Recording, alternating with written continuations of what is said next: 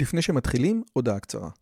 אם אתם אוהבים את הפודקאסט הזה, אתם כנראה אנשים ממש מיוחדים ומרתקים. אז אם בא לכם לפגוש עוד אנשים כמותכם, וגם אותי, וגם את רלי, אנחנו עושים מפגש עוקבים שלישי. ביום חמישי, בתאריך ה-9 למאי 24, בין השעות 7.5 ל-11.5, אנחנו הולכים לקיים מפגש עוקבים שלישי בבית שלי בנופים בשומרון. מה בתוכנית? מינגלין וכיבוד עם עוד עוקבים מרתקים כמוכם, הרצאה שלי, דיון לגבי הערוץ, ציור בסטודיו ובסוף קומזיץ ופיתות על הסאג'. הרשמה מראש היא חובה וניתן לעשות את זה בקישור שבתיאור הערוץ או לחפש את הלינק ביוטיוב. נשמח מאוד מאוד לראות אתכם. ועכשיו, לשיחה. הרבה אנשים שואלים אותי, תגיד לי, למה אתה לא עושה שיחות על מדע בדיוני אז אמרתי, למה לעשות שיחות על מדע בדיוני? בואו נדבר על מדע, והמדע עצמו הוא בדיוני.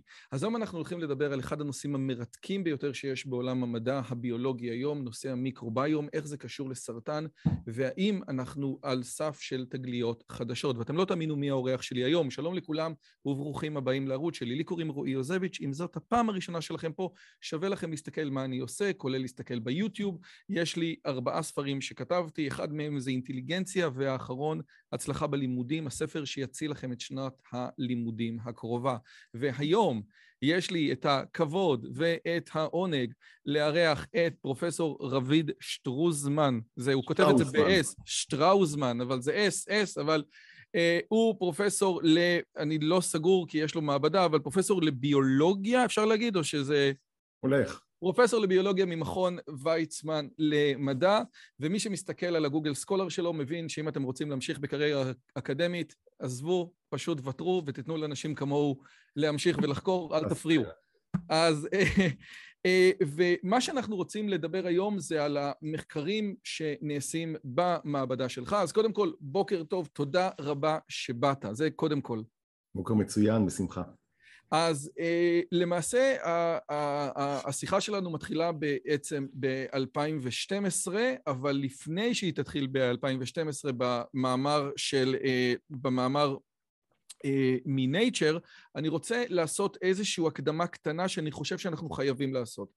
אם, אני כתבתי ספר על אינטליגנציה, ובזמנו תמיד הוויכוח הגדול היה בין גנטיקה מצד אחד, סביבה מהצד השני. מה יותר משפיע, הגנים או הסביבה? לתוך הסיפור הזה הכנסנו עוד נתון שנקרא אפיגנטיקה. זאת אומרת, יש גנים שבאים לידי ביטוי רק בקונסטלציות מסוימות, או רק כאשר...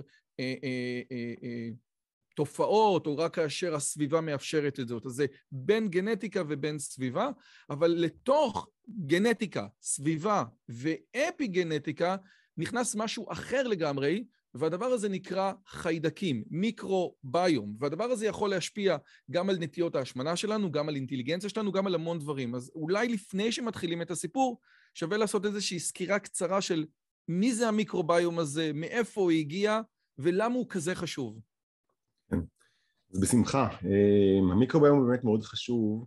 אנחנו הרבה פעמים שאנחנו חושבים על עצמנו בתור אנשים, אז אנחנו רואים, יש לנו uh, תאים שמייצרים את כל האיברים השונים שלנו. ואני חושב שבשנים האחרונות אנחנו יודעים, הרבה שנים כבר יודעים, שחיידקים נמצאים בנו, עלינו ובתוכנו, בתוך מערכת העיכול שלנו, על האור שלנו, כמעט בכל מקום יש חיידקים. אבל uh, יותר ויותר עם השנים האחרונות אנחנו מבינים שהחיידקים הם בעצם חלק בלתי נפרד מאיתנו. קודם כל כמות החיידקים שיש בגוף האדם היא כנראה שווה לכמות התאים שיש בגוף האדם, לא ברור מה, מה אנחנו יותר, אנחנו יותר אנשים או יותר חיידקים, ויותר מזה הכמות של הגנים שיש, שמביאים איתם החיידקים היא גדולה פי סדרי גודל מכמות הגנים שיש לנו, בתור אנשים יש לנו... פי מאה אם אני הבנתי נכון. כן, לפחות פי מאה, אם לא יותר, ובאמת מביאים איתם המון המון דברים, והחיידקים זה לא איזה עובר אה, אורח שבא והולך, אלא החיידקים האלה נמצאים איתנו מהרגע שאנחנו נולדים, והרבה פעמים הם מתקבעים, אז ילד שצעיר, עול ימים, שהתקבעו בו חיידקים נגיד בגיל שנה או שנתיים מסוימים, הם אה, הרבה פעמים ילכו איתו לאורך החיים שלו, והם יכולים להשפיע על הרבה מאוד אה, דברים, כמו שציינת, על המשקל שלנו ועל המצב רוח שלנו ועל אה, מחלות שונות שיש לנו ועל התגובה שלנו לטיפולים רפואיים ועל תופעות לוואי שיש לנו, על הרבה מאוד דברים. המדע הזה זה מדע שבאמת מתפוצץ בשנים האחרונות, יש אה, חוקרים אה, מעולים בארץ גם שחוקרים את זה, ובעולם הרבה מאוד, אה, וזה סופר סופר מעניין להבין שאנחנו, אנחנו זה אנחנו, ואנחנו גם החיידקים שנמצאים בנו, והכל משפיע על מי אנחנו. אז, אז, אז, אז אני רוצה רק לחדד, כי אתה יודע, עשיתי קצת קריאה לקראת השיחה שלנו, ואז אפילו אם ילד נולד עם, בניתוח קיסרי או, או, או, או בלידה רגילה, זה משנה את הרכב החיידקים. עד כדי כך שהיום חלק גדול מהרופאים אומרים, אל תחצו את הילד יותר מדי, תנו לו, איך אומרים, תנו לחיידקים שהוא מקבל לקחת חלק, זאת אומרת, להתבסס ואל תהרסו את זה. זה, זה לא רק איזשהו פיצ'ר, זה ממש משהו משמעותי שקיים, נכון? נכון. אז כמו שאמרתי, יש אה, הרבה מאמרים כבר שמראים שהחיידקים שאנחנו רוכשים ממש בימים, בחודשים, בשנים הראשונות לחיים, הם הרבה פעמים נשארים איתנו לאורך שנים, והחיידקים הראשונים שאנחנו מקבלים זה בעצם המעבר של ילד בתעלת הלידה, בדרכו החוצה, הוא כבר יורש את החיידקים מאמא שלו, כאשר את המשך החיידקים הוא הוא יורש ביניקה, גם בחלב האם. יש אה, חיידקים ספציפיים של האימא שמגיעים אל הילד. אז באמת אה, יש אה, כמות לא קטנה של מחקרים שמראים שילדים שנולדו בלידה רגילה, וגינלית, לעומת C-section, ניתוח קיסרי, אז באמת יש איזשהו שוני בחיידקים שלהם שיכול אחר כך להשפיע בשנים מאוחרות יותר על דברים שונים. הסיפור הקוריוז שמספרים, יש חוקר מאוד ידוע בארצות הברית ששמו רוב נייט, שהוא אחד מהגדולים בעולם, ש... חוקר את התחום הזה של המייקרוביום ושאשתו ילדה בניתוח קיסרי הוא למעשה לקח הפרשות מתעלת הלידה וכיסה בהם את הבן שלו בשביל לתת לו את המייקרוביום הטבעי שהוא מקבל בזמן הלידה. האם זה עזר או לא אני לא יודע, אבל עד כדי כך הוא חשב שזה חשוב. קודם כל, בוודאי שזה עזר לקוריוז, ואני הייתי משלם כדי לראות את האחות בחדר לידה. אומרת לו, תזוז מפה. אבל אוקיי. ועכשיו, שוב, אני, אני, אני, אנחנו מעכשיו עוברים באמת לסיפורים אה, שהמעבדה שלך עושה, אבל חשוב להגיד שהדברים האלה אחראים לכל כך הרבה, אה, לכל כך הרבה מאפיינים אצלנו. חלק, חלק מהמחקר הוא על יכולות קוגניטיביות, חלק מהמחקר הוא על חיידקי המעי, זאת אומרת, על דברים שבן אדם יכול לאכול ולא יכול לאכול, דברים שטובים לו, לא טובים לו, זה לא רק גנים, אלא זה דברים שהוא גם קיבל אפילו מחיות המחמד שלו. וזה ממש ממש עולם מגניב. ומפה אנחנו עוברים למאמר שפורסם ב... Nature ב-2012, רק לאותם אנשים שלא יודעים, אני יכול להגיד שכאשר אתה כותב עבודה מדעית, אז אתה מפרסם אותה בעיתון מדעי, ויש עיתונים טובים יותר וטובים פחות, כאשר בעיקר ככל שהעיתון טוב יותר, א', אתה צריך להביא חידוש יותר גדול, חידוש מדעי יותר גדול, ודבר שני, תהליך השיפוט הוא יותר גהנם. ו Nature נחשב כאחד משני העיתונים הטובים ביותר בעולם, אחד Nature ואחד Science, וב-2012 בעצם אנחנו רואים את הדבר הבא, וככה, אתה אמרת לי את זה בשיחה המקדימה, רק נראה שאני אומר את זה טוב, ואז נסביר. אנחנו יודעים, וזה משפט שלך, אנחנו יודעים מאוד טוב לטפל בסרטן שנמצא על צלחות פטרי. זה המשפט שלך, נכון? כן, ככה אמרת. משפט מדהים, שזה קצת מתסכל, כי רובנו רוצים לטפל בסרטן שנמצא בבני אדם, אז מה זה אומר שאנחנו יודעים לטפל בסרטן שנמצא על צלחות פטרי? כן, בעצם המחקר הזה ב-2012 באמת התחיל, אני שנים רבות רציתי אה, לחקור סרטן, אבל אה, כיוון שאני בא מהצד הרפואי, אני גם אה, רופא בהשכלתי, באמת בסופו של דבר מאוד מאוד חשוב לי שהמחקר גם יוביל לטיפול אמיתי בחולים.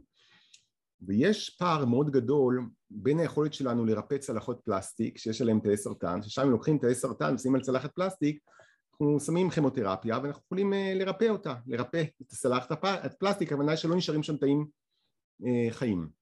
אבל לעומת זאת לרפא אה, גידולים אמיתיים שמתקדמים אצל אנשים מאוד מאוד קשה לנו וכשישבתי וחשבתי על ההבדל הגדול הזה, אחת התובנות שהיו לי וגם לאחרים כמובן, זה שצריך להיזהר כשמדברים על סרטן, להבין שסרטן זה לא רק תאים סרטניים. הרבה פעמים אנשים חושבים שיש, מה זה סרטן? חושבים שיש איזשהו גוש, נגיד מתפתח בשד, בריאה או באיזשהו מקום אחר גוש, ואנשים חושבים שזה תא סרטני שיצא משליטה והוא גדל גדל גדל, ולמעשה יש לך איזשהו גוש שמלא תאים סרטניים, וזה נכון, יש גוש ויש בו תאים סרטניים, אבל צריך להבין שבגוש הזה יש המון המון דברים אחרים. חוץ מתאי סרטניים שיש בגידול הסרטני, יש גם כלי דם ויש עצבים ויש תאים של מערכת החיסון ויש תאים סטרומליים, ועוד הרבה מאוד קומפוננטות. שני לא דברים, המילה סטרומליים זו מילה שהיא לפי דעתי חשובה, אז הייתי שמח שתגיד עליה מילה, והדבר השני, כשאתה אומר גוש, זה מה שבני האדם רגילים כמונו יגידו גרורות?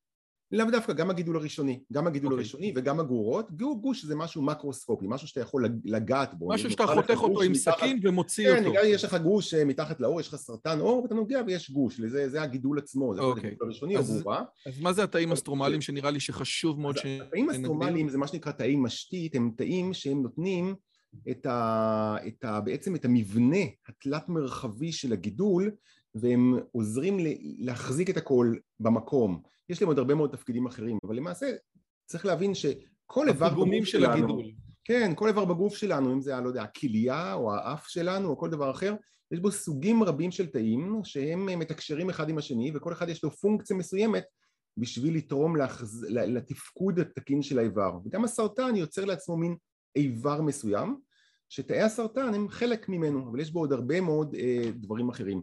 אם אתה רוצה, אני יכול אפילו להראות את זה, אני לא יודע אם אתה רוצה שאני יכול... אה, אני אשמח. אחד. אני אשמח, אז תוך כדי שאתה... הנה, אני אראה לך בשקף שלוש... אחד את ה... זה אתם רואים? אתה רואה את השקף? עוד שנייה, כן, אוקיי. Studies the effect of tumor microenvironment. כן. אז, מה שרציתי להראות פה, מה שרציתי להראות פה זה שאתה רואה את האיים האלה שנמצאים, שאני מצביע עליהם פה, אלה הם כן. תאי הסרטן, כל מה שאתה רואה פה זה גידול אחד גדול, גידול אמיתי מאישה שחקרנו לפני כמה שנים שהיה לה גידול בשד. אז אתה רואה את תאי הסרטן, זה האיים האלה, אבל אתה רואה עוד הרבה דברים אחרים, אז למשל התאים שני, רואה, הקטנים שנמצאים פה זה תאים של המערכת החיסונית, פה אתה רואה כלי דם שיש בו בתוכו תאי דם אדומים. אה, ומה שאני רואה, שנייה רגע, אז מה שאני רואה, וזה עוד פעם, זה 50 אה, אה, מיקרומטר, אז בעצם זה כמה זה? זה 500, זה חצי מילימטר, מה שאני כן, רואה פה, נכון? בכל הסיפור כן. הזה. אז למעשה מה שאנחנו רואים פה זה חלק מתוך גוש, זה חלק כן. מתוך גוש, כאשר התאים הסרטניים זה רק אותם דברים, כן? נכון, זה רק אותם הסגולים חזקים. בדיוק, ופה אתה רואה כלי דם, פה אתה רואה תאים של מערכת החיסון, אתה רואה פה תאים משתית שדיברנו עליהם, תאים סטרומליים, זה התאים האלה המאורחים שנמצאים בין לבין, ויש פה עוד הרבה דברים אחרים שאני כרגע לא אצביע, אבל באמת כשאתה מסתכל על גידול בצורה הזאת, בצורה הפתולוגית או היסטולוגית, אתה מבין שהוא בעצם איבר שמכיל בתוכו הרבה מאוד, אה, הרבה מאוד דברים. ומה שאנחנו עשינו במחקר ההוא היה שלקחנו תאי סרטן, שמנו אותם, רק את תאי הסרטן מתוך הגידולים, שמנו אותם על צלחות פלסטיק, וכשהוספנו כימותרפיה ראינו שבאמת אפשר להרוג אותם. אבל אז חזרנו לניסוי הזה, לקחנו תאי סרטן, אבל ביחד עם תאי הסרטן בודדנו מגידולים תאים נורמליים שונים והוספנו אותם לתאי הסרטן. והממצא והתחז... שלנו הייתה, היה שפתאום במאות מקרים תאי הסרטן מפסיקים להיות רגישים לטיפול אנטי סרטני, לכימותרפיה או תרופות ביולוגיות שונות. זאת אומרת עצם ההימצאות של תאים נורמליים ביחד עם התאים הסרטניים שינתה את הרגישות של תאי הסרטן לטיפול ומשם למעשה... רגע, זה, זה, זה מטורף. אני, אני סליחה שאתה פשוט אומר את זה באותו טון, אז, אז אנשים לא מבינים שזה מטורף, אז אני אגיד את זה בטון אחר, אוקיי? אתה לוקח, סליחה, אתה לוקח סרטן, תאים סרטניים, שם עליהם כימותרפיה, שזה בגדול הורג אותם, כן? כאילו, כן. מפציץ אותם ברעל, והתאים הסרטניים מתים, וזה בתוך צלחת פטרי, וזה לכאורה הטיפול המרכזי שאנחנו עושים בחולי סרטן. אנחנו עושים כימותרפיה, הורגים את הכל, השיער נושר, הכל נהיה על הפנים, בתקווה שאנחנו הורגים גם את התאים הסרטניים. אבל מה שאתה מגלה זה שבאותה צלחת פטרי, אפילו אתה שם יחסית מעט תאים רגילים, מהרגע שאתה מקרין על התאים הסרטניים, פתאום הכימותרפיה כבר לא עובדת. למעשה, התאים הרגילים, בצורה פשוטה, ועוד מעט נגיע למה קורה שם, מצילים איכשהו את התאים הסרטניים, וזה רק בתוך צלחת פטרי. נכון. זה מה שקורה. זה בדיוק מה שקורה, אנחנו ראינו את זה במאות רבות של אה, מקרים, בהרבה מאוד סרטנים, להרבה מאוד תרופות, וההבנה הזאת היא, התצפית הזאת, שדרך אגב נצפתה על ידי המון מעבדות אה, בעולם בשנים האחרונות, מובילה לחשוב שאם אתה באמת רוצה לרפא את הסרטן, זה לא מספיק להסתכל רק על תאי הסרטן, אלא צריך להסתכל על הגידול הסרטני עם כל מה שהוא מכיל, ולכוון את התרופות שלנו ככה שהם יהרגו את התאים הסרטניים בגידול הסרטני שבו הוא אה, נמצא. ולמשל... שתי שאלות. כן. שתי שאלות. שאלה ראשונה, האם זה, זה באמת החידוש של המאמר? זאת אומרת, עד 2012 אנחנו לא יודעים את זה, שאלה ראשונה. והשאלה השנייה, אה, וכאילו, ואם זאת לא החידוש של המאמר, אז מה כן החידוש של המאמר? והשאלה השנייה היא, לא, מה המכניקה, כן, ש... שמאפשרת את הסיפור הזה. כן.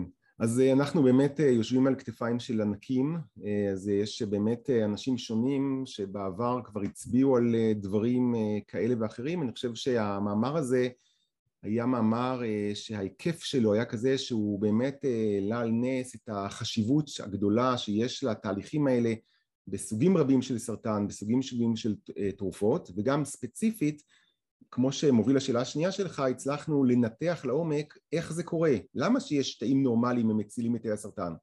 אז האמת היא שיש מנגנונים רבים ומורכבים, אבל למשל להעיר בזרקור אה, מנגנון אחד שהראינו, הראינו בסרטן מסוג מלנומה, שסרטן, אה, אה, של סרטן העור, הראינו שבתגובה לתרופה מסוימת שנותנים אותה הרבה פעמים לסרטן העור, נקראת בירף אינהיביטור, התאים הנורמליים שבגידול יכולים להפריש חומר מסוים ואני לא אכנס עכשיו אולי לפרטים אבל הראינו בדיוק את המנגנון איך, איך החומר הזה שמופרש שנקרא AGF מהתאים הנורמליים בגידול יכול להגיע לתאי הסרטן להפעיל קולטנים מאוד מסוימים על תאי הסרטן ובעצם לעצור איזה מעקף לטיפול הכימותרפי וככה להציל את תאי הסרטן.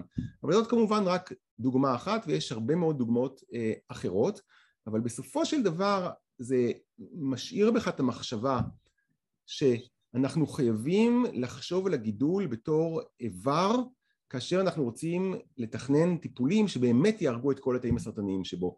לא ניתן לעשות רדוקציה לבעיה ולטפל רק בתאי הסרטן. זה חשוב מאוד, אפשר ללמוד מזה הרבה דברים. ואם אתה רוצה בסוף לרפא פציינטים, כמו שאמרנו, ולא צלחות פלסטיק, חייבים אה, להתייחס לקומפלקסיטי של הגידול. אוקיי, okay, וזה מצד אחד זה, כמו שדיברנו גם בשיחה המקדימה, מצד אחד זה חידוש מאוד מגניב, ומצד שני זה חידוש מאוד מאוד מאוד מתסכל, כי באמת עיקר הפרקטיקה של טיפול בחולי סרטן, כפי שאני מבין אותה ככה מזה שאני חי, זה כימותרפיה, ובעצם אתם כאילו נוגעים בדיוק בנקודה ואתם אומרים, תקשיבו, זה לא מספיק, וזה ממש לא מספיק, כי המנגנונים הם כאלה ש, שכימותרפיה, אגב, סיפרת לי, אולי נגיע לזה עוד רגע, ש, שהחיידקים, כן, עלה דיבר, דיברנו על תאים, אבל יש את החיידקים שבעצם לוקחים את הכימותרפיה, אני אגיד את זה בצורה מוזרה, אבל זה מה שאני, כאילו, שותים את הכימותרפיה בתוך התאים הסרטניים ובעצם כאילו אה, אה, מבטלים אותה. שזה... אז אולי, אולי נספר את זה ואחר כך נגיע באמת כן. לתוצאות. באמת במאמר המשך שפרסמנו, הסתכלנו לשאול איזה עוד גורמים יש בתוך הגידול שהם אינם תאי סרטן שיכולים להשפיע על התגובה של תאי סרטן לתרופות כמו כימותרפיות, ביולוגיות וכולי. ובמאמר נוסף שפרסמנו אה, כמה שנים אחר כך חקרנו אה, ספציפית את סרטן הלבלב.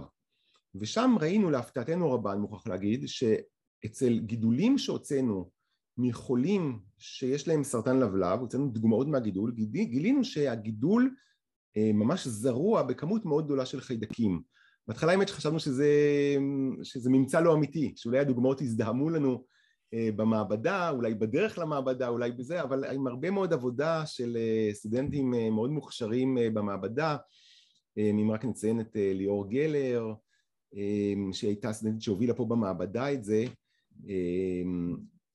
ראינו שבאמת יש חיידקים, אבל מה שעוד הכי, מה שהכי הדהים אותנו היה שכאשר לוקחים את החיידקים האלה ושוב מוסיפים אותם לתאי סרטן שנמצאים על צלחת פטרי, אפשר לראות שהתאים הסרטניים הופכים להיות עמידים לכימותרפיה. זאת אומרת, לא רק שיש חיידקים שנמצאים בגידול, אלא החיידקים האלה גורמים לעמידות לכימותרפיה. וזה הוביל אותנו כמובן למחקר גדול שניסה להבין את המנגנון, למה החיידקים מפריעים לטיפול הכימותרפי. ומה שגילינו בסוף היה באמת מרתק. גילינו שהחיידקים נמצאים לא סתם בגידול, אלא הם יושבים ממש בתוך תאי הסרטן. אתם יודעים של... אתה יודע שלכל תא בגוף האדם יש את גרעין התא וסביבו יש דבר שנקרא ציטופלזמה שמקיפה אותו והחיידקים יושבים בתוך הציטופלזמה של תא הסרטן ממש בתוכו והם אה, נמצאים שם כנראה לכל אורך חיי הגידול. רק שנייה רגע סליחה אני רק ש... אני סליחה סליחה הגודל קוטר של תא תן לי אותו בבקשה במיקרומטר או בננומטר. קוטר של תא אה, הוא שונה, יש תאים קטנים גדולים, ואנחנו מדברים בערך על עשרה מיקרון, עשרים מיקרון. עשרה מיקרומטר, זאת אומרת עשרה מיליוניות המטר, וגודל של חיידק. בערך מיקרון. זאת אומרת, עשירית מהגודל של הזה. פחות, ו... הוא פחות מעשירית בתכלס, כי מיקרון זה האורך שלו, אבל הוא צר וארוך הרבה פעמים, או פחות ממיקרון אפילו, יש חיידקים יותר קטנים, אז הוא אפילו פחות... וכמה חיידקים יש בתא אחד, שניים, או, או רק אחד יש בתא כזה? אז אה, בתא אחד אפשר למצוא לפעמים חיידק אחד, או לפעמים יותר מחיידק אחד, אתה לא יכול למצוא מאות, לא, מאות חיידקים, אבל בדרך כלל מדובר על, על מספר אה, קטן אה, של חיידקים. אבל מה שבאמת הצלחנו אה, להראות זה שהחיידקים האלה שיושבים שם, בתוך התא מחכים, וכאשר מטפלים בחולים בכימותרפיה, החיידק יכול לשאוב לתוכו את הכימותרפיה, זאת אומרת הכימותרפיה נכנסת לתוך התא הסרטני, אבל במקום להגיע לתוך גרעין התא ולפעול שם את פעולתה, החיידק שואב אותה לתוכו, ואז יש, מצאנו גן מיוחד שקראנו לו CDDL, שיכול לפרק את הכימותרפיה, לעשות לה אינאקטיבציה. אז הראינו שכאשר יש אה, תא סרטני שיש בו חיידק, הוא יכול להפוך לעמיד לכימותרפיה. למשל, הראינו את זה בכימותרפיה, זה נקרא, שנקראת ג'מצייטבין, או בשמה המסחרי גמזר, שהרבה מאוד חולים בסרטן לבלב מקבלים אותה, והראינו בהרבה מאוד צורות שתאים שיש להם חיידק מסוים בתוכו, יכולים להיות עמידים לגמזר, כי פשוט החיידקים מפרקים לגמרי את הטיפול. אז, אז, אז זה, עוד, זה, זה לא הגיוני מה שאתה מספר, אבל uh, הנקודה היא כזאת, בסופו של דבר, אנשים שיש להם סרטן לבלב, אם לצורך העניין יש להם באמת את החיידק הזה, הטיפול של הכימו כמעט הופך להיות בלתי יעיל, זאת אומרת, הוא כמעט רק עושה נזק ולא תועלת. האם, נכון. האם אפשר להגיד את המשפט הזה? נכון, אז צריך להיזהר ולהגיד ככה, שזה באמת הממצאים שלנו במעבדה. בגלל זה אני שואל אותך. וכן, וכמו בכל דבר אה, שרוצים לראות האם זה באמת משפיע בקליניקה ומה החשיבות של זה, צריך להמשיך למחקרים. עכשיו, מחקרים בדרך כלל מתחלקים לשתיים, לשניים. בהתחלה, מה שנקרא, יש מחקרים רטרוספקטיביים שמסתכלים אחורה על מה שהיה, ואחר כך יש מחקרים פרוספקטיביים שמסתכלים קדימה ואומרים אז בואו נטפל. אז השאלה שבאמת הרבה אנשים שאלו בעקבות המחקר, אולי לפני שנותנים לחולים גמזר, אולי נטפל בהם באנטיביוטיקה ונהרוג את החיידקים שנמצאים. הקושי המובנה בתוך הדבר הזה שאתה מטפל באנטיביוטיקה אתה משפיע לא רק על החיידקים שנמצאים בתוך הגידול הסרטני אלא אתה משפיע על החיידקים בכל הגוף שלך ויכול להיות לזה השפעות שונות ומשונות אז מה שכן אני מוכרח להגיד שבשנה שעברה התפרסמו שלושה מאמרים שונים שעשו מחקר רטרוספקטיבי הם לקחו, מדובר בבתי חולים גדולים בעולם שהם לקחו חולים עם סרטן לבלב שטופלו בגמזר ושאלו מי מהם קיבל במקרה בגלל משהו אחר אנטיביוטיקה במהלך הגידול, אה, במהלך הטיפול. נגיד היה למישהו, לא יודע, אה, דלקת בכיס השתן או איזשהו כן. זיהום בריאה ונתנו לו אנטיביוטיקה. אז חילקו את החולים לשני, שתי קבוצות, קבוצה שלא קיבלה אנטיביוטיקה במהלך הטיפול וקבוצה שקיבלה אנטיביוטיקה. ומה שראו במחקר של 104 אה, חולים אחורה שהתת קבוצה שקיבלה אנטיביוטיקה הגיבה בצורה דרמטית יותר לטיפול בגמזר ולא רק זאת גם האורך החיים שלה אה, ישתפר משמעותית. אז רגע, אם צריך לטפל בכל חולה באנטיביוטיקה עם גמזר והתשובה היא אני לא יודע, צריך לעשות מחקר קליני. והאמת שאנחנו בדיוק מתכננים עכשיו להתחיל מחקר קליני כזה ביחד עם אה, משתפי פעולה בתל השומר והרעיון באמת יהיה לקחת חולים עם סרטן לבלב, לחלק אותם בצורה רנדומית לשתי קבוצות, כאשר אחת תקבל אנטיביוטיקה ביחד עם גמזר ואחת לא, ולעקוב אחריהם ולראות, ואם זה יעבוד, אז כן, יכול להיות שזה יהיה הטיפול. רגע, אבל, אבל שנייה, רגע, אתה אומר אנטיביוטיקה בתור איזשהו משהו כללי כזה. אתה קודם מדבר על זה שיש המון חיידקים, המון סוגי נכון. חיידקים, יש חיידקים במעי. עכשיו אתה אומר אנטיביוטיקה, כאילו, אתה יודע, קח נכון, אנטיביוטיקה. אז, אז, אז זה לא כל לא אנטיביוטיקה. אתה מדבר על אנטיביוטיקה ספציפית, נכון. שהיא במקרה פותרת, כאילו, אה, נכנסת עם אימא של החיידק הספציפי הזה שנמצא בלבלב. נכון, אז אני פישטתי כמובן. אז מה שהראינו, אם ככה נעשה זום על הממצא, אנחנו ראינו שהאנזים הספציפי בתוך החיידק שיכול לפרק את הכימותרפיה נמצא רק בכעשרה אחוז, כ-11 אחוז מכל החיידקים שנמצאים בעולם וכשבדקנו מי הם החיידקים האלה ולמה הם רגישים הראינו שהרגישות של החיידקים האלה להתאבדויות שכיחה למדי שקוראים לה ציפרו, ציפרופלוקסצין, הרבה אנשים מקבלים ציפרו לכל מיני דברים.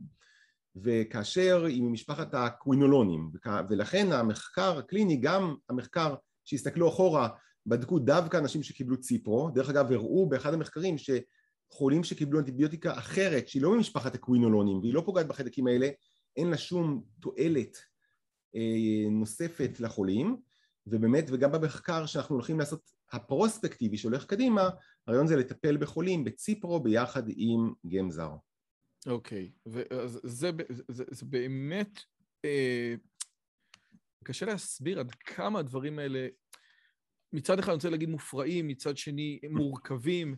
אה, בואו, לפני שאנחנו ממשיכים הלאה, נעשה אולי טיפה, אה, נלך טיפה אחורה. הרעיון הזה של גידול סרטני בסופו של דבר זה תא שיצא משליטה. כן. ולגוף עצמו יש הרבה מאוד דרכים לטפל בתאים כאלה. הגוף עצמו יכול להרוג את התאים האלה.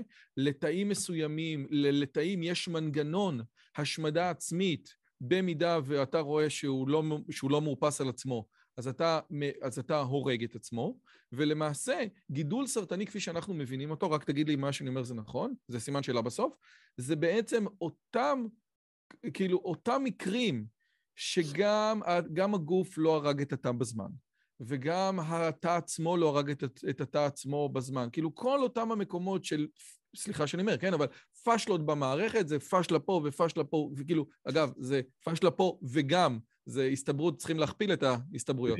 פשלה פה וגם פשלה פה וגם פשלה פה וגם פשלה פה, הסיכוי הוא מאוד מאוד מאוד קטן. הסיבה שאנחנו רואים כל כך הרבה סרטן היא כפולה. א', יש המון תאים והמון תהליכי שכפול וחלוקה כל הזמן, כל הזמן, כל הזמן. והדבר השני, שלא מדברים עליו הרבה, אבל גם הוא חשוב, אנחנו חיים יותר זמן. פעם לאנשים, פעם אנשים חיו פחות זמן, לא היה להם זמן למות מסרטן, הם מתו מדברים אחרים. אני אומר את זה נכון? כן, האמת שאומר את זה מדויק למדי. אה, באמת לכל אחד מהתאים שלנו יש אה, מנגנונים רבים בשביל למנוע את תופעת הסרטן אה, וצריך שכל אחד מהמנגנונים האלה, זה כמו שיש לך הרבה ברקסים בדרך וצריך לנטרל את כל אחד מהמנגנונים האלה וזו הסיבה שיש מעט סרטן, זאת אומרת שיש הרבה סרטן אבל מי שיכול להגיד יש מעט סרטן זה שאנחנו לא רואים סרטן אצל רוב האנשים עד גיל מאוחר למרות אירועים, אין סוף אירועים של חלוקות תאים ומספר התאים שיש לנו הוא כשלעצמו מדהים. דרך אגב עוד אה, קוריוז מאוד מעניין זה שלמשל אם לוקחים חיות אחרות כמו עכברים יש להם קצת פחות מנגנונים שמונעים סרטן והסיבה יכול להיות זה שעכבר חי שנתיים אז הוא לא צריך כל כך הרבה מנגנונים כי הוא קטן יותר ויש לו פחות תאים אז בצורה אה, סטטיסטית הוא צריך פחות מנגנונים שיגנו עליו. אמ, אמ, אבל לאנשים יש הרבה מאוד מנגנונים ורק כשכולם בעצם מתקלקלים אנחנו רואים מופע של גידול סרטני. גם שיש גידול סרטני כבר שמופיע בגוף הרבה פעמים מערכת החיסון יכולה אה, להשמיד אותו ויש הרבה מאמרים שאומרים שלכולנו יש אירועים של סרטן, אירועים התחלתיים של סרטן במהלך החיים שמערכת החיסון, החיסון למעשה משמידה אותם ורק במקרים הנדירים שהסרטן מצליח להתגבר לא רק על המנגנונים הפנימיים שלו גם על ה... על ה לי, לי, אמ, אה, to evade, להתחמק ממערכת החיסון, רק אז באמת אנחנו רואים אה, סרטן. אז אני רוצה לשאול, א', לגבי מה שאמרת על עכבר מול אה, בן אדם, מעניין אם לצו, אתה יודע, מעצבים של גלפגוס יש יותר מנגנונים, אבל הדבר השני, של, אז, אז יש פה משהו שאני לא מבין. אז אני מבין ברמה של התא הבודד, שאתה יודע, שהוא יתחמק מזה ויתחמק מזה ויתחמק מזה ויתחמק מזה. אבל פתאום אנחנו אומרים שהוא, כי בעצם יש איזו מסה קריטית, שכבר עברנו אותו אז הכל מתפשט. הרי, אבל כל תא שנהיה סרטני הוא למעשה גם צריך, כאילו גם התא שנהיה סרטני, התא הבא, גם יכול היה בעצם, יש לו את המנגנון הגנה וגם הגוף היה יכול להרוג אותו. איך יכול, מה, איך יכול להיות שיש דבר שנקרא מסה קריטית, ומהמסה הקריטית הזאת זה כבר, איך אומרים, סליפרי סלואו.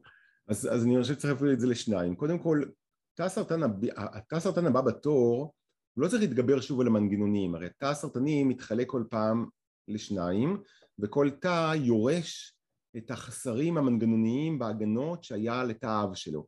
אה, ברגע נכון. שיש לך תא סרטן אחד שבאופן אקראי כל המנגנונים שמגינים עליו נעלמו אז תא הבת שלו יהיה זהה לו למעשה עם שינויים קלים ולכן מתחיל לגדול גוש מקומי. בשביל שתא ישלח גורות הוא צריך לרכוש למעשה עוד שינויים נוספים זאת אומרת זה משהו אחד לגדל סרטן במקום וזה משהו אחר להיכנס לתוך כלי דם, לנוע בכלי הדם, לצאת במקום אחר, להתיישב באיבר אחר, ובאיבר ההוא להצליח גם לשרוד וגם שם להילחם במערכת החיסונית. הדבר הזה דורש אה, עוד שלבים של לימוד, אם תרצה להגיד, או קלקול, אם תרצה להגיד, אבל בכל אופן התפתחות, אבולוציה כלשהי.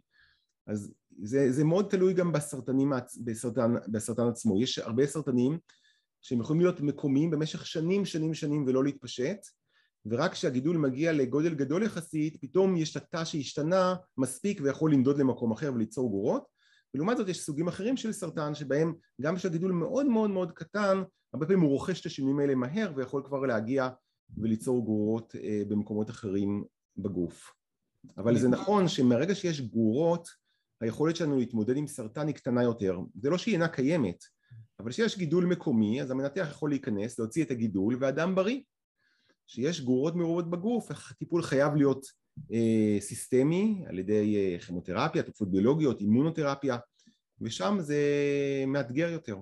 אז לפני שאנחנו עוברים לסיפור האחרון, הכמעט האחרון של, של המאמר, של המאמר מ-2020, האם ניתן לשאול, או שתגיד לי שזו שאלה שלא שואלים, מה. מה הבנפיט האבולוציוני, כן, של תאים סרטניים בכלל? מה, כאילו, מה האבולוציה הרוויחה מזה שהיא עושה, או שזה, זאת אומרת, או שזה פאק של המערכת, או שזה משהו שנועד לדלל את האוכלוסייה מדי, כאילו, מה, מה, כן. או, ש, או, ש, או שלא שואלים שאלות כאלה, כי לאבולוציה אין אה, מטרות אה, מודעות. כן. לא, אני חושב שאפשר לשאול את השאלה, ואני חושב שזו שאלה טובה, אני הייתי הולך אבל עם התשובה לכיוון אחר. אני חושב שאם תחשוב עלינו מהרגע שאנחנו נוצרים, שהזרע והביצית אה, מתחברים ביחד, כן, אז המהירות הגדילה שלנו היא אסטרונומית, כן? יש לך תא אחד שהוא מתחלק ומתחלק ומתחלק וגדל במהירות מאוד גדולה ויוצר באמת את היצור הבלתי יאומן הזה של ה... של ה... סליחה, של התינוק הקטן אה, שנמצא אה, בבטן אמו. בתוך כמה שבועות דופק, ואין, נכון. ואף אחד לא מבין איך זה קורה, ולמה דברים... התאים של האצבע מסתיימים להתפתח באצבע, ואלוהים יעזור. והרבה פעמים כשאתה מסתכל בסרטן, אתה איכשהו רואה ככה בדמיונך משהו שמזכיר את ההתפתחות העוברית שלנו. אני חושב שאולי זה מה שקורה פה, שלתאים שלנו יש צורך שיהיה להם, אם תחשוב על זה, כמו שתי תוכניות שונות. אתה צריך שיהיה מוטמעת בך תוכנית להתפתח בתוך עובר, לעשות את הדבר הבלתי אומן הזה, ולהפוך משני תאים ולגדול במהירות וליצור תינוק, ולגדול מהר, ואחר כך בחיים הבוגרים שלנו יש משהו אחר. הרבה פעמים אנחנו רואים שהתאים בעצם, התאים הסרטניים, מה שהם עושים, הם משתלטים על תוכניות עובריות שיש בתאים שלנו, שאמורות להיות מושקטות, הן לא אמורות להיות פעילות בחיים הבוגרים שלנו. אה, מגניב. בעצם המערכת הזאת היא מוטבעת בנו, היא רק אמורה להיות שקטה, והפעלה מחדש שלה בחיים הבוגרים של תא יכולה איכשהו להתגבר על חלק מהמנגנונים האלה ולוקח אותנו לכיוון סרטן. זה כמובן פשטני מה שאמרתי. חיים סרטנים זה בעצם הרצון של התא להיכנס עוד פעם ללידה מחדש. אז עוד פעם, אז רצון זה דבר שאני לא יודע אם אפשר אותו כן. באמת אה, אה, אה, לתת אותו לתא, אבל בהחלט אני חושב שאנשים, הרבה אנשים יראו שיש לנו תוכניות עובריות מסוימות שכל תא עובר אותה מתישהו הרבה פעמים והפעלה מחדש שלהם יכולה לעזור לסרטן להתפתח. יכול להיות ששם זה הצורך הביולוגי שיהיה אפשרות כזאת בכלל לתאים. למדתי עוד משהו היום. טוב, ומפה אנחנו מגיעים לסיפור של, אה, לסיפור הנוסף, סייאנס 2020, ויש כאשר, עוד פעם, אני, הנה, נעשה share screen של הסייאנס הזה, ובדבר אה, הזה אנחנו בעצם רואים משהו שהוא מאוד מאוד מאוד מעניין, אנחנו רואים את הדברים הבאים, הנה, אז בואו נסתכל, הנה, אז זה המאמר, זה סייאנס, כן, אתם רואים? זה משהו שלפחות אנחנו מכירים מישהו שכתב שם, אז זה כבר טוב. אה, ו... ואתה אומר כזה דבר, יש המון, אנחנו, מחל... אנחנו בדקנו המון אה, סוגי סרטן, אנחנו בדקנו בעצם שבעה, נכון? אני כותב, כן, שבעה סוגי סרטן, ועל כל, לכל סוג סרטן יש את החיידקים המיוחדים לו, ויש פה משפט שסימנתי בצהוב, לא הבנתי אותו. אז אם אתה, האמת היא, אני קראתי רק את האבסטרקט, זה לא ש, ש, שתחשבו שקראתי את כל המאמר, ורק את המשפט הזה לא הבנתי, כן? אז קראתי רק את, ה, רק את, ה, רק את התקציר, ומתוך התקציר חצי לא הבנתי. אז אם אתה יכול את האלף, להגיד אה, מה באמת עשינו ומה זה המשפט הזה. כן. אז אני יכול לתאר, בואי נתאר אה, בכללי קודם כל מה עשינו. מה שעשינו באמת זה אחרי שתיארתי את. הממצא הקודם שהיה לנו, שראינו שיש חיידקים בסרטן לבלב, ואז החיידקים האלה יכולים לשנות את הטיפול, את התגובה לטיפול, עניין אותנו לדעת האם יש חיידקים בסרטנים אחרים, האם זה נכון לכל סרטן. ודבורה נוימן ואילנה לוויתן וסטודנטים נוספים במעבדה הם באמת לקחו על עצמם משימה גדולה מאוד, זה נעשה גם עם, עם נועם שנטל, קולבורטור שלנו וגרי פוקס. ומה שראינו שם זה שאם אתה לוקח המון סוגי סרטן, לקחנו פשוט המון גידולים מהרבה מאוד אנשים, אתה רואה אחד שכמעט, לא כמעט, אלא בכל סוגי הגידולים שבדקנו אפשר למצוא חיידקים, אז אם זה הסתכלנו על מלנומה, או על סרטן שד, או על סרטן ריאה, או על סרטן עצמות, או מעי גס ועוד ועוד, בכולם יש חיידקים, אחד. שתיים, הראינו שהחיידקים בכל סוג סרטן הם שונים. זאת אומרת שאם אתה מסתכל על מאות נשים שיש להם סרטן שד, אתה הרבה פעמים מוצא את אותו סוג של חיידקים, איזושהי טביעת אצבע של החיידקים שיש בסרטני שד, וזה שונה מחיידקים שאתה מוצא אצל חולים שיש להם סרטן ריאה. אז החיידקים שיש לאישה אחת עם סרטן שד בסרטן, הם דומים יותר לאשר לאישה אחרת בסרטן השד שלה לעומת למישהו שיש לו סרטן אה, ריאה. ויותר מזה הראינו שכל מיני דברים נוספים משפיעים, למשל, אם אנשים מעשנים או לא מעשנים, זה משנה מאוד את פרופיל החיידקים שיש להם בגידולים, או אנשים שיש להם תת סוגים מסוימים של סרטן, למשל הסתכלנו בסרטן שד, יש סוגים שונים של סרטן שד, הורמון רצפטור פוזיטיב או נגטיב, אני לא אכנס עכשיו לפרטים, ראינו שבכל אחד מתת הסוגים האלה יש איזו אוכלוסיית חיידקים. אבל אם נעזוב את הפרטים ונסתכל רגע מלמעלה, נגיד מה, מה, מה כל זה אומר לנו בעצם? אז אנחנו לא מבינים עד הסוף, אבל אפשר לחשוב על שני רעיונות כלליים. רעיון אחד אומר שכל סרטן מייצב, מייצר איזושהי מיקרו סביבה, כמו שדיברנו, תאים גידוליים, בתאים אסטרומליים, בתאים אימוניים. שלמיקרו סביבה הזאת יש איזשהם תכונות, וחיידקים שונים מרגישים בנוח בסוגים שונים של סרטן, או אפשר לחשוב על משהו עוד יותר אה, מהפכני, שאולי החיידקים השונים גרמו לסרטן שני. כן, זה הדבר השני, השאלה כן. האם הקוזליות הולכת מ-A ל-B או מ-B ל-A. כן, אז אנחנו לא יודעים... אנחנו לא יודעים עד הסוף, אז אין ספק שיש חיידקים שכבר, שיש סרטנים שיודעים שחיידקים גורמים להם, למשל יש חיידק בשם H. pylori שאנשים הראו למעשה שהוא יכול לגרום לסרטן אה, הקיבה למשל, כן? ויש עוד, אה, אנחנו יודעים שיש וירוס בשם HPV שיכול לגרום לסרטן צבא הרחם ועוד. בהרבה מאוד מהסרטנים אנחנו פשוט עדיין לא יודעים. אנחנו יודעים שיש סרטן, אנחנו יודעים שיש חיידקים מסוימים שנמצאים בו, האם החיידקים גרמו או הגבירו את הסיכוי לסרטן, או האם היה קודם סרטן ואז הגיעו החיידקים, בהרבה מקרים אנחנו עדיין לא יודעים, אבל בין אם כך ובין אם כך, עצם נוכחות חיידקים בתוך הסרטן כנראה משנה הרבה מאוד דברים בסרטן את מהירות הגדילה שלו, את התגובה שלו לטיפול רפואי, את היכולת שלו לשלוח גרורות אולי ועוד ועוד ועוד ולכן אנחנו חושבים שכל כך חשוב אה, ללמוד את הנושא הזה.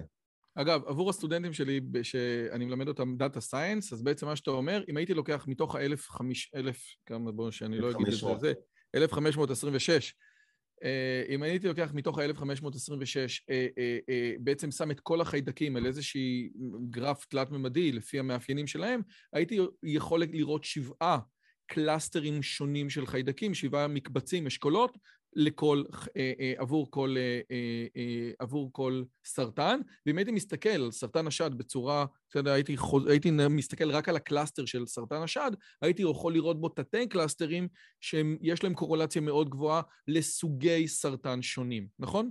באופן קונספטואלי, הקונספט אתה צודק, זה לא נראה בדיוק כך, כי זה מערכות שיש בהן הרבה מאוד רעש, ולכן יש איזושהי חפיפה בין הדברים, אבל שאתה צודק באופן ממוצע, שאתה לוקח מאות נשים אה, עם סרטן אחד ואחר, אתה רואה שבאופן ממוצע הסרטנים שלהם נמצאים אחד מהשני, שונה מהשני, ויותר מזה אני מוכרח להגיד שיש אה, חוקר בשם אה, גרג פור, שפרסם מאמר בנייצ'ר שנה שעברה, שלמעשה הדבר עשה דבר דומה, רק הפוך ממה שאתה מציע, הוא אמר תגידו לי איזה חיידקים יש בתוך הגידול ואני אוכל להגיד לכם מי הגידול והוא עשה את המשחק הזה והאמת שהוא הצליח ברמת דיוק, דיוק מאוד מאוד גבוהה לחזות את סוג הגידול לפי סוג החיידקים שיש בגידול. יותר מזה אני אגיד לך, כיוון שחלק מהחיידקים האלה או ה-DNA של החיידקים האלה דולף לדם מדי פעם, הוא יכול לקחת בדיקת דם לחולה, לא מהגידול, בדיקת דם, לשאול מהו ה-DNA, מי החיידקים שה-DNA שלהם נמצא בדם, ועל סמך זה לחזות את סוג הגידול, וגם את זה הוא עושה בצורה מוצלחת למדי.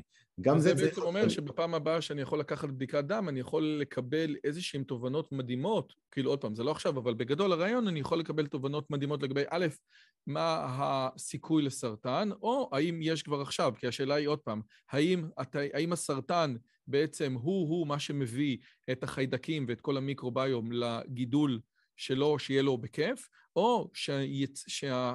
שהחיידקים עצמם הם מה שעוזרים לסרטן להתפתח. ואני חושב שזאת שאלה שהיא סופר מעניינת וסופר חשובה, כן. נכון? הייתי, הייתי נזהר ב, ברישה שלך, אני לא בטוח שאפשר אה, כיום מבדיקת דם להגיד באופן כללי מה הסיכוי שלך לסרטן, זה מורכב יותר.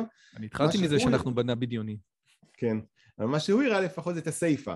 שאם אתה מסתכל על ה-DNA החיידקי שיש בדם, יש שיטות אחרות דרך אגב לעשות את זה, אתה יכול לפעמים אה, באמת אה, לחזות ברמה לא רעה של דיוק האם יש סרטן ואם כן אה, אולי מה סוג הסרטן. גם הדברים האלה עוד ייקח זמן עד שהם יהיו available לכולם בצורה קלינית. טוב, יש דברים, התלמוד מדבר הרבה פעמים על עסוקי שמע תעליבא דהילכתא. זאת אומרת, זה עכשיו היה פילוסופיה, מה זה נותן לי?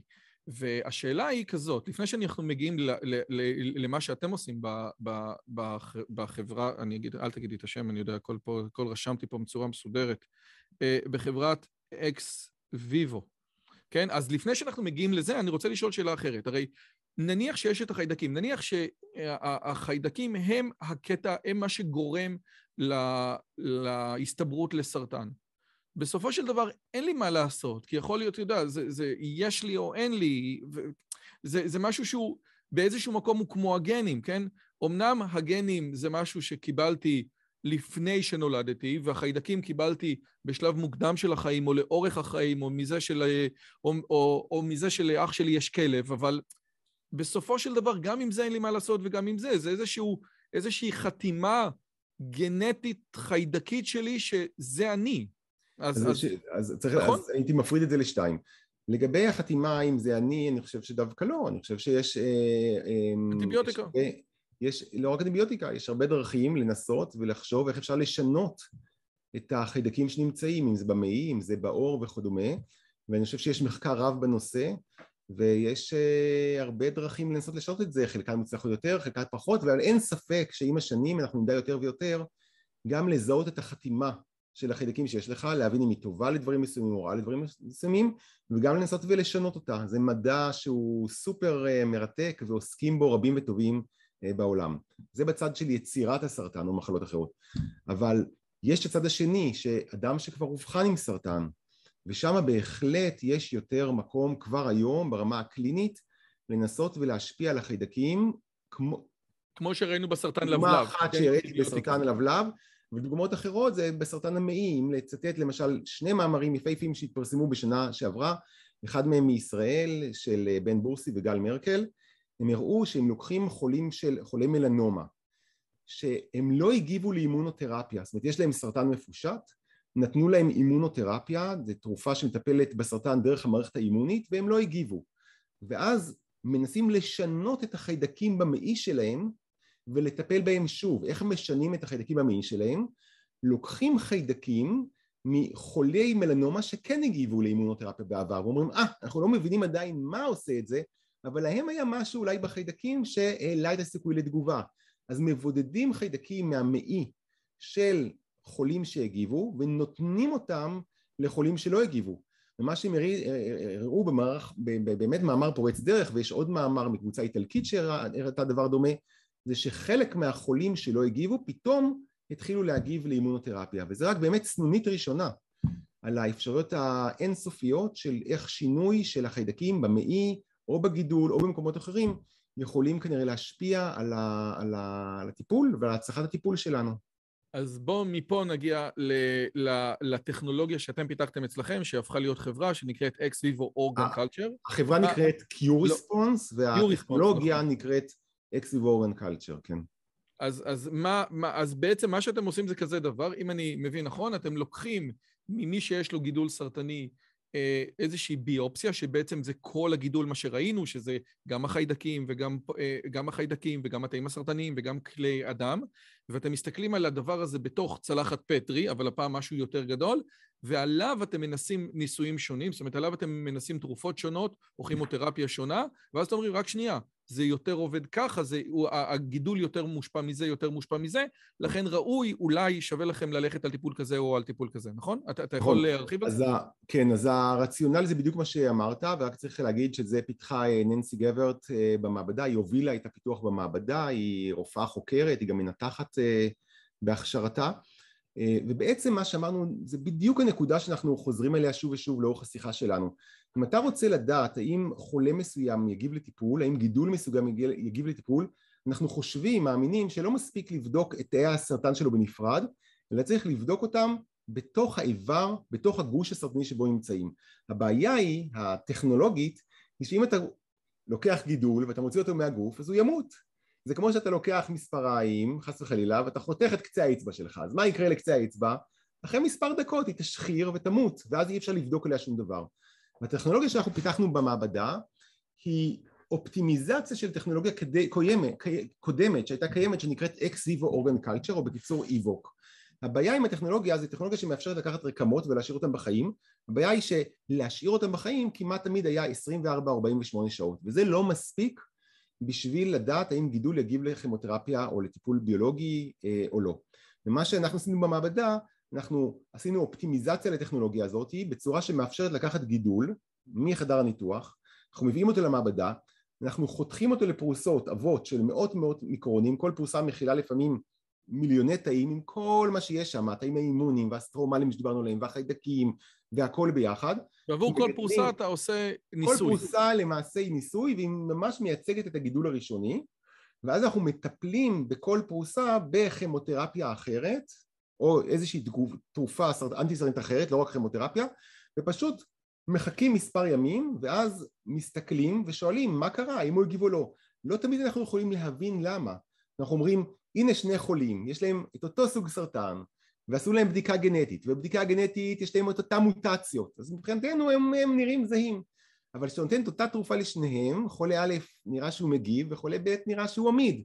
אנחנו לא יודעים למה, אפשר ללמוד את זה, אפשר לקחת דוקטורנט, לחקור שנתיים שלוש, אולי להבין, אבל להבנה אין, להבנה אין נפקא מינה לחולה. החולה רוצה משהו תכלס, הוא רוצה לדעת אני אגיב או לא אגיב, וזה בדיוק מה שהטכנולוגיה שפיתחנו אה, אמורה לעשות. אם אתה רוצה אני יכול אפילו, אה, אני יכול עוד שקף אחד אולי. עכשיו, תוך כדי שאתה עושה את השקף הזה, חשוב מאוד להבין, אתה גם בשיחה המוקדמת אמרנו, לפ... מתי דבר כזה אמור להיות רלוונטי לחולה כן. ומתי הוא לא? אז אני, אני אסביר את זה, אני אסביר את זה, אגב, רק שנייה לכל מי שמאזין בספוטיפיי, אין לי מה להגיד לכם, כאילו, לכו ליוטיוב, בסדר? זה, יש פה דברים טובים, אני, אני לא... זה, לכו ליוטיוב. כן, סליחה. רק אני... אתה רואה את השקף שלי? ברור. מעולה. אז רק אני... אמ, אני רק אראה את זה פה. פה למשל זו דוגמה של חולה אה, גידול של סרטן מעי גס. אוקיי. ופה ככה נראה מעי גס הרגיל. אתם רואים, יש פה את התאים הסרטניים שכבר הכרנו אותם מקודם, והנה יש פה תאים סטרומליים מסביבם. עושה רושם שהתאים הסרטניים הם, הם, הם, הם יותר צפופים ולכן הוא סגול כהה יותר? זה, זה נכון, העניין? זה הצפייה המיוחדת שנקראת H&E, אבל אה, זה גם הגודל שלהם, יש פה הרבה מאפיינים לתאים הסרטניים, לא ניכנס לזה, הגודל של הגרעינים שלהם שונה, יש פה הרבה מאפיינים לתאים הסרטניים. אוקיי. תאים סטרומליים, יש תאים אימונים וכולי, וככה נראה הסרטן אחרי שהוא היה אצלנו שבוע במעבדה בתוך המתקן המיוחד שבו אנחנו מגדלים אותו. ולמשל פה אנחנו מוסיפים תרופה שנקראת 5FU שהרבה מאוד חולי סרטן מקבלים אותה. במקרה הזה כמו שאתה רואה תאי הסרטן עמידים לחלוטין. הם בכלל לא מגיבים לטיפול. לעומת זאת שנותן להם תרופה שנקראת אוקסליפלטין אתה רואה שבעוד שהתאים הנורמליים נשארו בחיים התאים הסרטניים מתו לגמרי. אז למשל בחולה כזה אתה אומר הוא כנראה לא ייהנה כל כך מהטיפול ב-5FU לעומת זאת בטיפול באוקסליפלטין יהיה לו הרבה יותר טוב וככה אפשר להראות את זה אגב, מה, יש פה עוד, יש לך פה שלוש אופציות. מה ההבדל, מה היית מעדיף לתת? אירוטונין או אוקספלטנין? יש פה אוקסליפלטין ואירינוטקן ו-5FU, אז אלה שלוש אה, תרופות. ועכשיו, האמת היא שאני לא אונקולוג שמטפל בחולים, ומה שצריך לעשות עם הבדיקה הזאת, האמת, זה, זה בדרך כלל היא נעשית בעצה אחת עם הרופא המטפל. אז זה, אני אענה על שתי השאלות ביחד, מה לעשות ולמי זה מתאים. למי זה מתאים? זה מתאים לאנשים שנמצאים בצומת החלטה.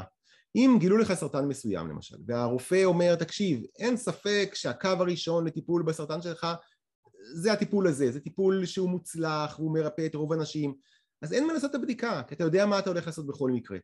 הבדיקה מיועדת לאנשים שהגיעו לאיזושהי צומת של החלטה, שהרופא בעצמו מתלבט בין אופציות שונות, שהוא אומר יש אופציה א' ואופציה ב' ואופציה ג', 2, 3, 4, 5 ולפעמים 7 וכל האופציות האלה בעיניי, אומר הרופא המטפל, הן לגיטימיות. אם תיקח את אופציה א' זה לגיטימי, ותיקח את אופציה ב' זה לגיטימי. ואתה רוצה לעזור לרופא בקבלת החלטה. האנשים האלה, זה, זה האנשים שמתאים להם להגיד, אוקיי, אני אעשה משהו כדי לקדם את ההחלטה, אני אקח חתיכה קטנה מהגידול שלי, אני אבדוק עליה את התרופות השונות ונראה למה זה אה, מגיב. התוצאה הזאת היא יחזיר אותה לרופא המטפל והוא ייקח את התשובה כחלק ממכלול השיקולים שיש, יש הרבה מאוד שיקולים לרופא המטפל, המטפל שלא מגולמים בבדיקה הזאת, למשל, לא יודע, אם יש כימותרפיה שגורמת נזק ללב, ואדם יש לו נזק קודם ללב, זה מסוכן לו, אז הוא לא יבחר בכימותרפיה, אז יש, יש מבחן רחב של שיקולים, אבל אנחנו מוסיפים לידע של הרופא בזה שאנחנו אומרים, תראה, בדקנו את הגידול של הפציינט הספציפי שלך, ואנחנו יכולים לנבא ברמת דיוק לא רע למה הוא יגיב ולמה לא. ובדיוק המקום להזכיר את ה disclaimer הגדול, מדובר בטכנולוגיה חדשה, טכנולוגיה חדשנית, וכמו הרבה פעמים טכנולוגיות כדי לדעת מה באמת רמת הדיוק שלהם, צריך לבחון אותם על אלפי חולים, והדבר הזה עדיין לא נעשה פה. אז באמת בין המעבדה שלי לבין אה, חברת CuResponse שהקמנו, שנותנת את השירות הזה לחולים היום בארץ וגם מחוץ לארץ, נבדקו מאות חולים ועל עשרות מהם כבר הושווה הצפי להצלחת הטיפול ובית הצלחת טיפול בפועל ובאמת נראה שרמת הדיוק של אה, הבדיקה גבוהה מאוד.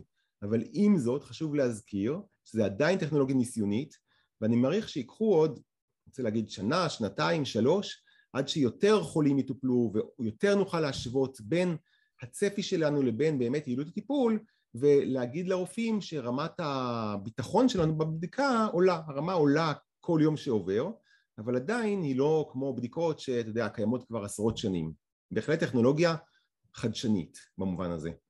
אז לי יש שאלה, אתה אמרת לפני רגע שאם הרופא יודע מה צריך לעשות אז אה, לא צריך את זה, אבל הרופא אומר תקשיב טוב, יש לי טיפול והטיפול הזה עובר ברוב המקרים. 80 אחוז אה, הצלחה זה נראה לי דבר מדהים בגידול סרטני, אבל למה, חוץ מנניח שתגיד לי זה יקר וזה לוגיסטיקה ולהוציא את הביופסיה זה לוקח הרבה זמן וזה ניתוח, אבל לכאורה גם כשרופא אומר 80 אחוז, אני, הטיפול הקלאסי עכשיו זה לעשות X ויש לו 80 אחוז, יכול להיות שבדיוק הבדיקה שלך נכון. תגיד, רגע, רגע, רגע, אבל עבור החולה הספציפי הזה, עם החיידקים הספציפיים האלה, זה בכלל לא יעבוד, וצריך ללכת על משהו אחר. אני, אז למה אני, אתה לא אומר אני, שכל אני לא אחד לא שגרה סרטן שיעשה את זה? אני לא אומר בגלל שאנחנו צריכים, כמו שאמרתי, להתנהג בצניעות הראויה. והצניעות הראויה היא שזו בדיקה חדשה. אם זו הייתה בדיקה שקיימת כבר עשר שנים והוכחה על עשרים אלף איש, הייתי אומר יותר מזה, שאפילו אם החולה שלך יש לך תרופה שעובדת ב-95% כדאי לך לעשות את הבדיקה אולי תגלה שהוא לא מהחמישה האחוז שיגיבו לטיפול ומראש תחסוך לו את הטיפול המיותר אבל צריך את הצניעות המתבקשת להגיד שזו בדיקה חדשה. והביטחון שלה, שלנו בבדיקה הוא קיים אך לא גבוה במידה הנאותה. בשביל לשנות טיפול שסיכויי ההצלחה שלו גבוהים כל כך.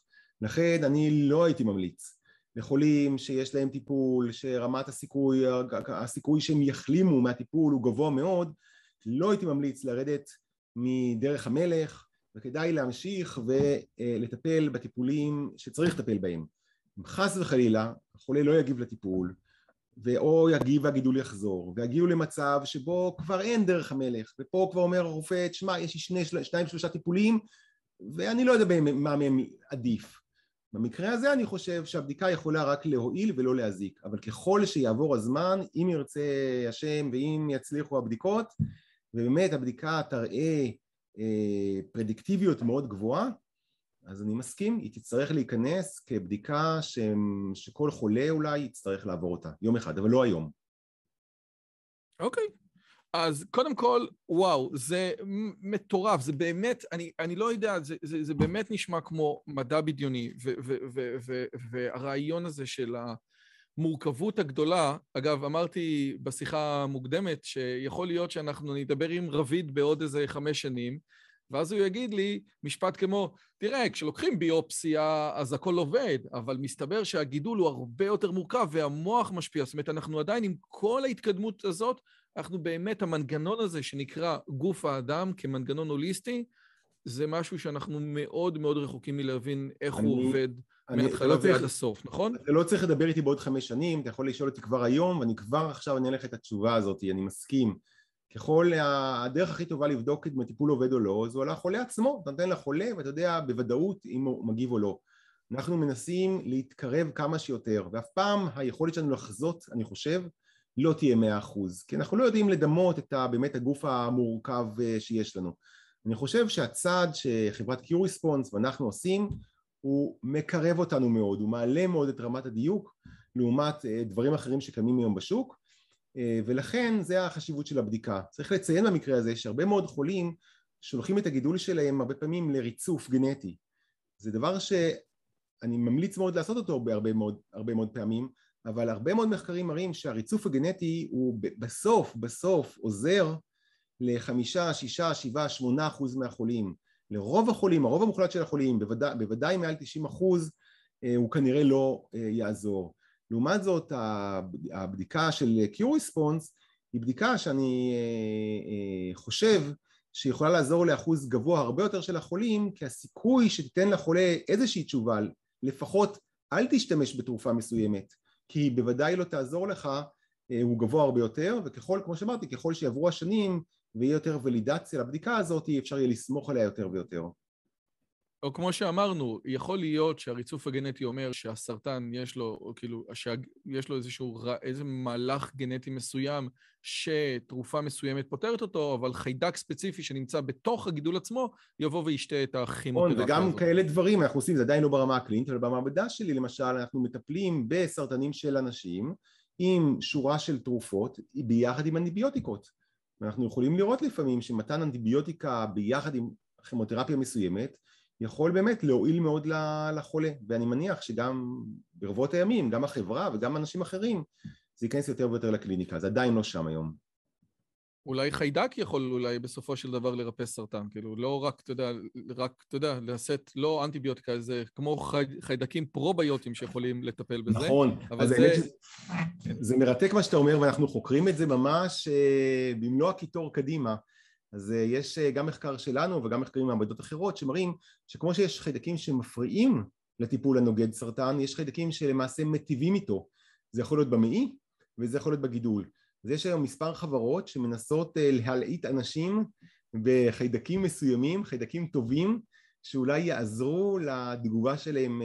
אבל זה תמיד עם כימו, אבל כאילו יכול להיות שאתה, אתה, מבחינת המדע עצמו, זה יכול להיות שבעצם, שחיידק, ש, שקבוצת חיידקים יכולה בעצם ל, כאילו להרוג סרטני? כן. להרוג היא, את הגידול? התשובה היא שכן.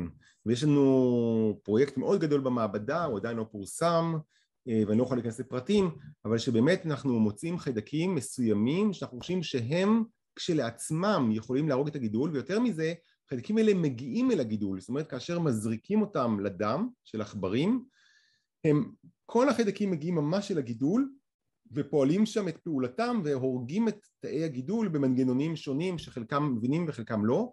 באמת יש פה קבוצה של חוקרים במעבדה שלי שממש מתעסקת בזה, בלאפיין את החיידקים האלה, אה, לשפר את הבטיחות של החיידקים האלה, שאפשר יהיה להזריק אותם בביטחון יותר רב לחולים, ואולי אפילו להעמיס עליהם אה, מסעים אה, מיוחדים שיעזרו לטפל בגידול. אני חושב שזה חלק מהטיפול העתידי בסרטן, כמו שאמרת קצת מדע בדיוני עדיין, אבל על זה אתה יכול לדבר איתי בעוד חמש שנים, אני מוכן להמר שיהיה כבר אנשים בעולם שיטופלו בחיידקים כנגד הסרטן, לא כמשהו איזוטרי לחלוטין, אלא כמשהו שכבר יראו אותו בקליניקה. זה עדיין לא קיים היום, קיים היום, אלא חוץ מבאמת מחקרים קליניים מאוד מאוד התחלתיים, אני חושב שזה תחום שיתפתח מאוד מהר בשנים הקרובות.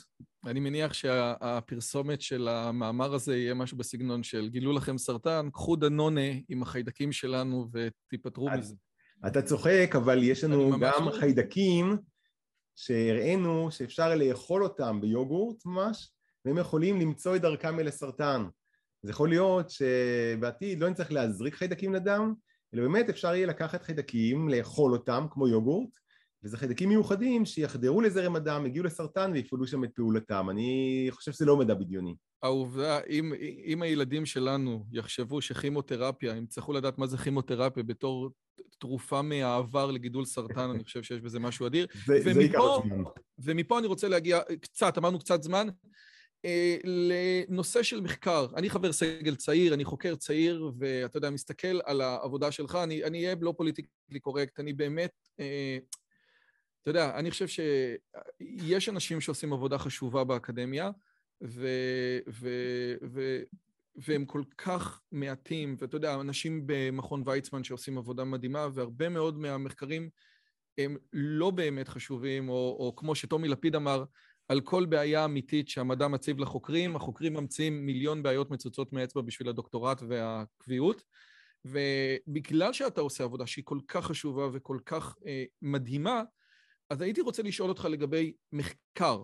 עכשיו, עוד פעם, אתה בוויצמן ואתה עושה ביולוגיה, ו- ו- ו- ורוב מה שאתה עושה, כולל ה- השיטות והטכנולוגיות והציוד, לא רלוונטי לרוב המוחלט של האנשים. אבל אני חושב שיש דברים שכן, ולו רק, אתה יודע, אם אני, אם אני מסתכל על, ה, על, ה, על המאמר האחרון שפורסם בנייצ'ר, אז אני מסתכל בסיינס, כמה אנשים יושבים בתוך המעבדה הזאת, כמה אנשים בעצם כותבים את זה, זה העובדה שזה, רביד זה כאילו האחראי על המעבדה.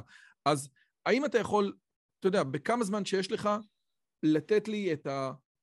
מהניסיון שלך, מה הם דברים חשובים שחוקר צריך לעשות? לאו דווקא חוקר בביולוגיה, דווקא, לאו דווקא חוקר שנמצא בשפיץ של השפיץ של הפירמידה, אלא אנשים פשוטים.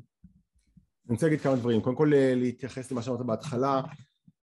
אני לא מוכן לקבל את זה שאני עושה דבר חשוב ואנשים עושים דברים פחות חשובים, אה, זו דעתי בכל אופן. אני חושב שגם אנשים שלא חוקרים דבר שאתה רואה מיד אה, במורד הדרך איך זה עוזר לאנשים, עדיין המחקרים שלהם חשובים מאוד והיסטורית אם אתה, אתה יודע, אתה בכל אופן מדען ואפשר לדבר על עובדות הרבה מההמצאות הגדולות ביותר שהיו בהיסטוריה הם היו uh, driven על ידי curiosity, כן? אנשים היו סקרנים הם לא ידעו שזה יעזור לאף אחד אי פעם בעתיד ובסופו של דבר זה שינה את העולם אז uh, אני רוכש uh, כבוד רב מאוד לאנשים שרוצים uh, לפנח את צפונות העולם שלנו גם אם לא רואים במורד הדרך איך זה יעזור למישהו הרבה פעמים משם בסוף אה, יוצא התגליות הגדולות ביותר.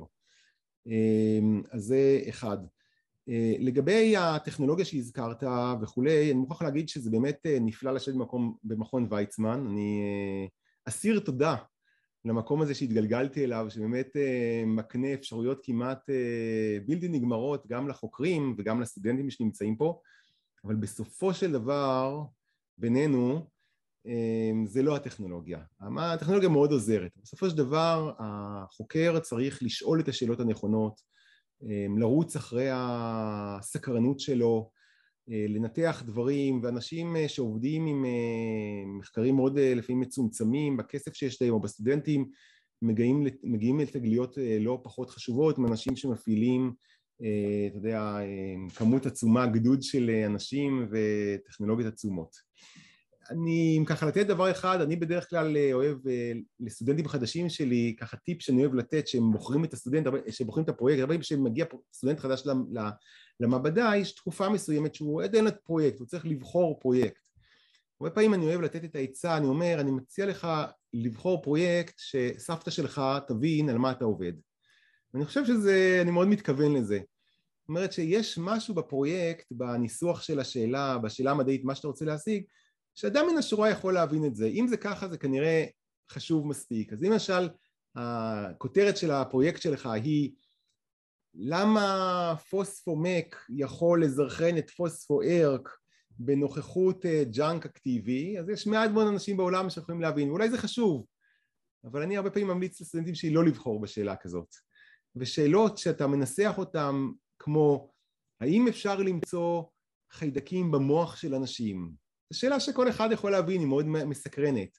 האם הימצאותם של חיידקים בתוך גידולים יכולה להשפיע על התגובה של הגידולים לטיפול, כמו שהצגתי את הפרויקט?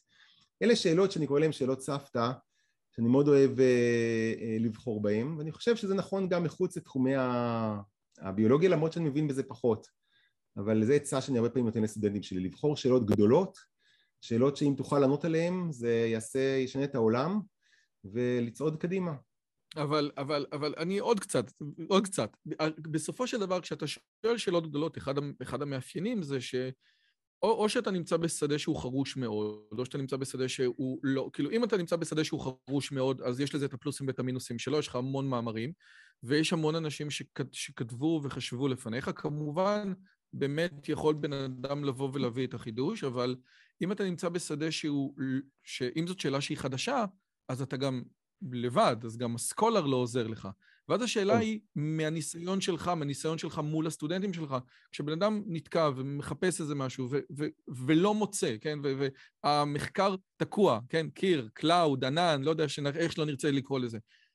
מה אתה אומר לסטודנטים שלך? הרי אתה לא פותר להם את הבעיה כל פעם.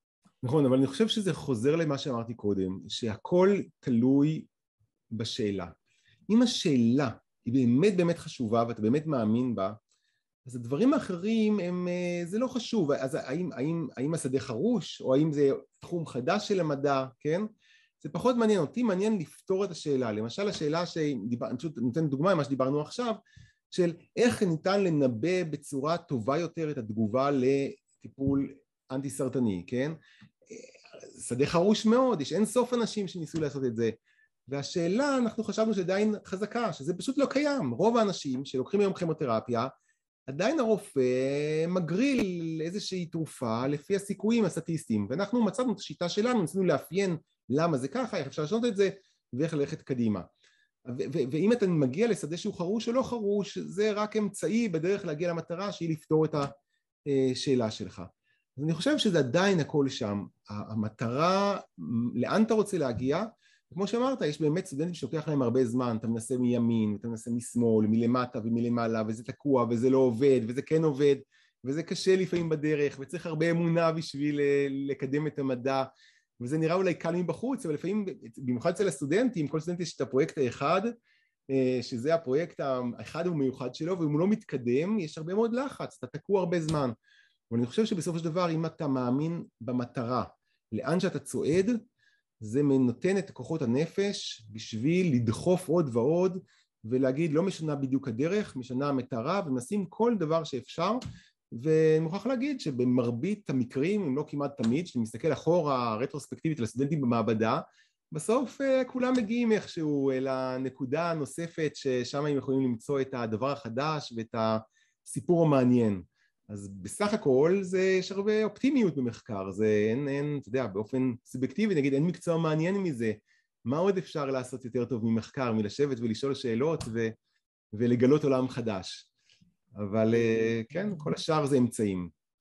תקשיב, תוד... אין לי מה להגיד חוץ מתודה ענקית. יש בדרך כלל שתי שאלות שאני שואל את, ה... אה, את, ה... את האורחים שלי. אחד, האם יש ספר שקראת בחמש או עשר שנים האחרונות שהפך לך משהו בראש, וככה אנחנו שמים את זה בתור אה, אה, רפרנס, כאילו, אתה יודע, אחרי שקראו, ספר שקראת בשנים האחרונות שעשה שינוי במחשבה שלך, או שממש השפיע עליך. כן. ספר שאני חושב שהוא באמת מומלץ גם לאחרים, יש ספר שנקרא uh, The Emperor of All Maladies, זה ספר... הקיסר של כל אה, המחלות. סליחה? הקיסר של כל המחלות. כן, אבל זה ספר שמתאר את ההתפתחות של הביולוגית בידע שלנו בהבנת המחלת הסרטן והטיפול בה, אבל באמת מדובר בנובל מרתק שנקרא בנשימה צורה מתחילתו עד סופו.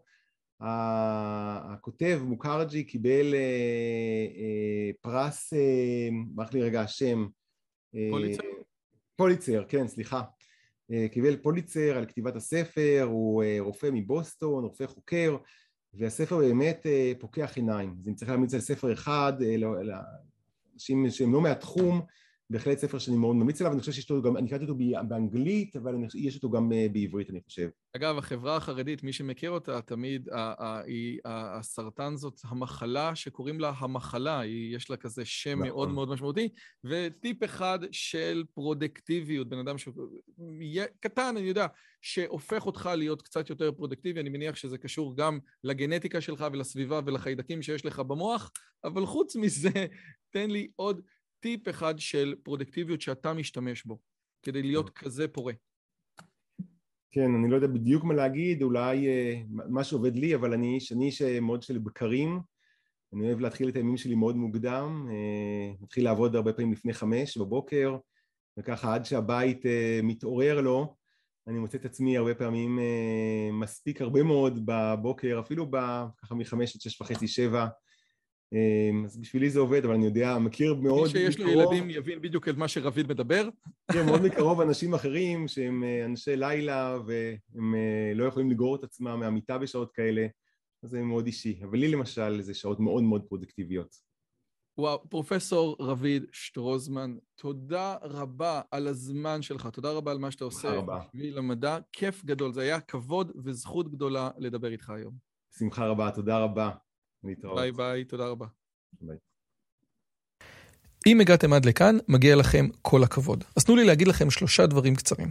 הדבר הראשון, אם שמעתם משהו בשיחה שמעניין אתכם, שאתם רוצים לקחת הלאה, פשוט ספרו אותו לאנשים אחרים. משהו מעניין שאני אמרתי, משהו מעניין שהאורח שלי אמר, איזשהו רעיון שאתם רוצים לקחת איתכם לחיים, פשוט ספרו אותו לחבר או לחברה. זאת הדרך הטובה ביותר לזכור את הרעיונות מתוך השיחות האלה.